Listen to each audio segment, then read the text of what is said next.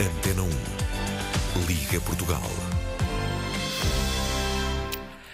Olá, bom dia ou boa tarde, eh, Rita Melícias. Olá, boa tarde. Aqui já são duas, é verdade. Duas. Descreve-me o que é que vês ao teu redor. Estou a ver uma praia, mar azul, um, e hoje de manhã estive a fazer snorkeling e já vi duas tartarugas, que foi a minha primeira vez a ver tartarugas. Entro no mar. A Rita Melícias falou comigo quando arrancou para o seu plano de viagem eh, e, neste caso, integrando-se, portanto, no seu Gap Year e escolheu eh, o arquipélago das Filipinas. Como é que foi essa chegada? Sei que houve por aí assim alguns, alguns problemazinhos. Como é que foram estes tempos, Rita, desde que chegaste? A minha chegada foi um bocadinho atripulada, porque eu, na, eu ia para um programa de voluntariado e antes de chegar decidi ficar três dias na capital, ou seja, em Manila. Ah, mas não pesquisei muito, também era só para descansar, para conhecer um bocadinho, não é? Assim, a parte inicial, pronto, e o que aconteceu foi foi assim, um choque cultural gigante e é muito confuso, cheios diferentes, pronto. Tudo o que as pessoas escrevem quando chegam a um país asiático, eu já sabia, mas quando chegamos, acho que o nosso impacto, portanto, o impacto que depois tem em nós acaba por ser sempre diferente. Um, pronto, então os primeiros dias não foram assim muito bons, mas assim que apanhei um voo para chegar à ilha onde ia estar a fazer o voluntariado, que era leite, uh, conheci uma rapariga portuguesa que também ia para o voluntariado nesse dia e apanhou o mesmo voo que eu. Portanto, foi assim mesmo algo que eu precisava e que me apareceu. Nesta tua primeira experiência a nível de voluntariado, como é que tu descreves a experiência e em que contexto foi? Foi muito giro. Estava-me a sentir um bocadinho sozinha, lá está ao chegar, estar a ver tudo completamente diferente do que, do que é Portugal, do que é a Europa. O caos que é a cidade de Manila. E foi chegar a uma organização que tem imensos jovens, em que nos acolhem super bem, logo desde o primeiro dia que nos perguntam, para nos apresentarmos, depois fica toda a gente curiosa a saber ah, o, que é que, que é que estávamos a fazer, porque é que tínhamos sido fazer voluntariado, estamos todos a jantar juntos. No dia seguinte, no trabalho, que era construção, e estávamos a construir uma escola em e Cimento, também estava sempre toda a gente muito prestável e sempre preocupada com o meu bem-estar e se estava a correr tudo bem. Boa, boa. Olha, Rita, e- e que préstimo- que é. E que préstimo é que tu deste nesse, nesse voluntariado em Manila, ou pelo menos aí nas Filipinas? Sim, o voluntariado foi em Leite, que é outra ilha eh, que fica a uma São hora tantas? de avião de, de Manila. Sim, mas a verdade é que o voluntariado já terminou e eu agora olhando um bocadinho para trás, penso que o que é que eu dei? Dei o meu tempo, mas foi um, um trabalho de equipa, porque comigo só não ia a lado nenhum. E eu acabei por ficar mais tempo do que era suposto, acabei por estender porque eu achei que fazia sentido, ficar mais tempo porque estava a gostar tanto. E quando nós chegamos ao final e estamos a entregar a escola ah, aos, aos miúdos e às pessoas da comunidade, Sim. foi incrível. De facto, não era só eu, era toda a gente que estava ali e a festa de estarmos todos, todos temos conseguido fazer, tornar os sonhos realidade. Ou seja, é um trabalho comunitário, que- é um trabalho comunitário que realiza ambas as partes, não é, Rita? Exato. Muito Sim, bem. completamente.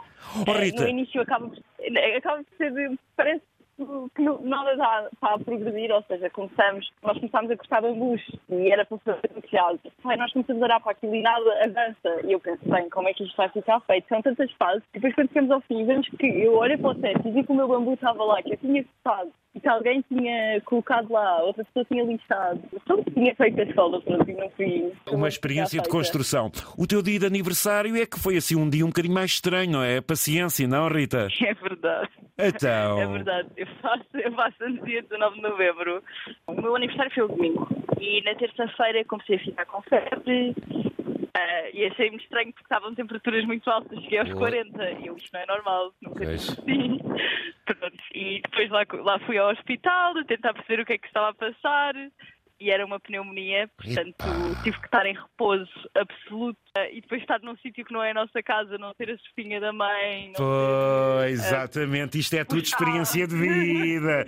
Umas mais negativas, mas ó Rita, há uma experiência que tu já tiveste, que eu cada vez que vejo imagens, eu também digo assim: adorava poder estar ao lado de uma dimensão gigantesca de um bicho como este. Como é que é estares ao lado de um tubarão-baleia que é o bicho, é o peixe maior do mundo? Foi muito giro.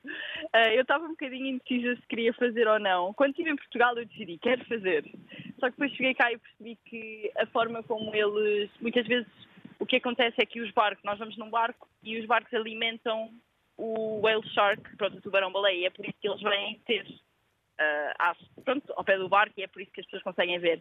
E eu não queria fazer nessas condições, e entretanto descobri um, no sul da ilha onde estava a fazer o voluntariado, descobri que existia um sítio em que existem muitos, uh, ou seja, nós vamos num barquinho minúsculo que parece assim uma canoa, mas um bocadinho maior, e depois existem muitas pessoas que estão à procura dos whale sharks. E assim que vem um, o barco vai a uma velocidade assim muito mais rápida. E vão lá todos ter. E nós temos logo dentro, e nós temos logo que entrar dentro da água, porque entretanto o, tubarão-baleia vai embora, senão. senão eles são tímidos, logo. eles são tímidos, até porque e... são uns animais gigantescos de imensas toneladas, Sim. chegam a atingir, uh, não sei se são 10 eh, ou mais toneladas.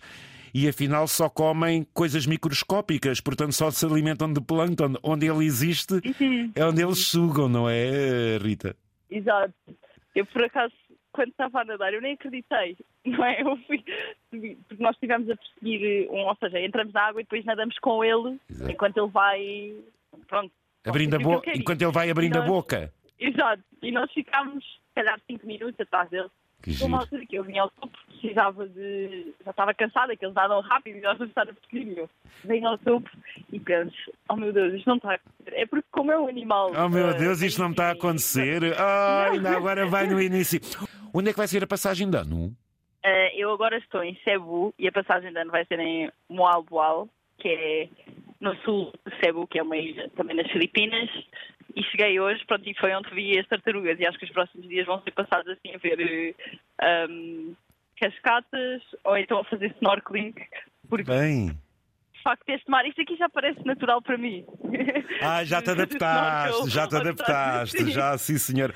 Olha, Rita, as Filipinas é um país muito católico. Como é que foi o Natal aí? Bem, o Natal ainda é, festeja muito mais que nós. Começam logo com as luzes em novembro, em dezembro está toda a gente já a desejar Feliz Natal, a qualquer sítio que se vá. Desde, por exemplo, eu fui, tive que renovar o meu visto e o escritório do visto estava cheio de luzes de Natal lá dentro e com as bolas de Natal, árvore de Natal, que não é muito comum em Portugal neste tipo de sítios mais formais. Normalmente não são assim tão dedicados e aqui, bem, foi muito giro. Foi muito giro. Ainda bem, também ainda bem. Uh, do voluntariado. Portanto, soube, soube bem aquele. Uh, soube a casa. Sob a casa, boa, sob a casa. Sim. Olha, Rita, os próximos tempos, como é que vão ser? Agora vou continuar aqui no Sul e dia 6, aliás, dia 7, tenho umas amigas que fazem anos e vão fazer a festa em Cebu, amigas que conheci no voluntariado. Portanto, vamos todos, acho que nos vamos encontrar 10 pessoas lá. E depois vou rumo a Manila, ao norte de Manila, que tem uns uh, uh, de arroz, pronto, uh, campos de arroz. Eu estou habituada a dizer os nomes em inglês, então é sempre difícil fazer a tradução. Um, que é património da Unesco e quero ir lá e depois dia 12 vou, via, vou para o Vietnã. Finalmente, já estou a sair das Filipinas. Muito já foram bem. três meses. Três meses para aquela ansiedade inicial, para aquela aventura que se previa, significa que a pouco e pouco esses receios, eh, essas ansiedades vão se desvanecendo e vais descobrindo o mundo com outra garra, não é, Rita? É, completamente, sim. O início é sempre um bocadinho mais assustador, mas duas semanas e estamos completamente confortáveis e adaptamos à situação. Já és uma cidadã do mundo. Muito obrigado eh, pela tua disponibilidade. Um bom final e um bom princípio de ano. Desejo-te as maiores felicidades e até ao Vietnã. Um grande abraço. Obrigada. Um abraço. Tudo bom, Rita? Muito obrigado.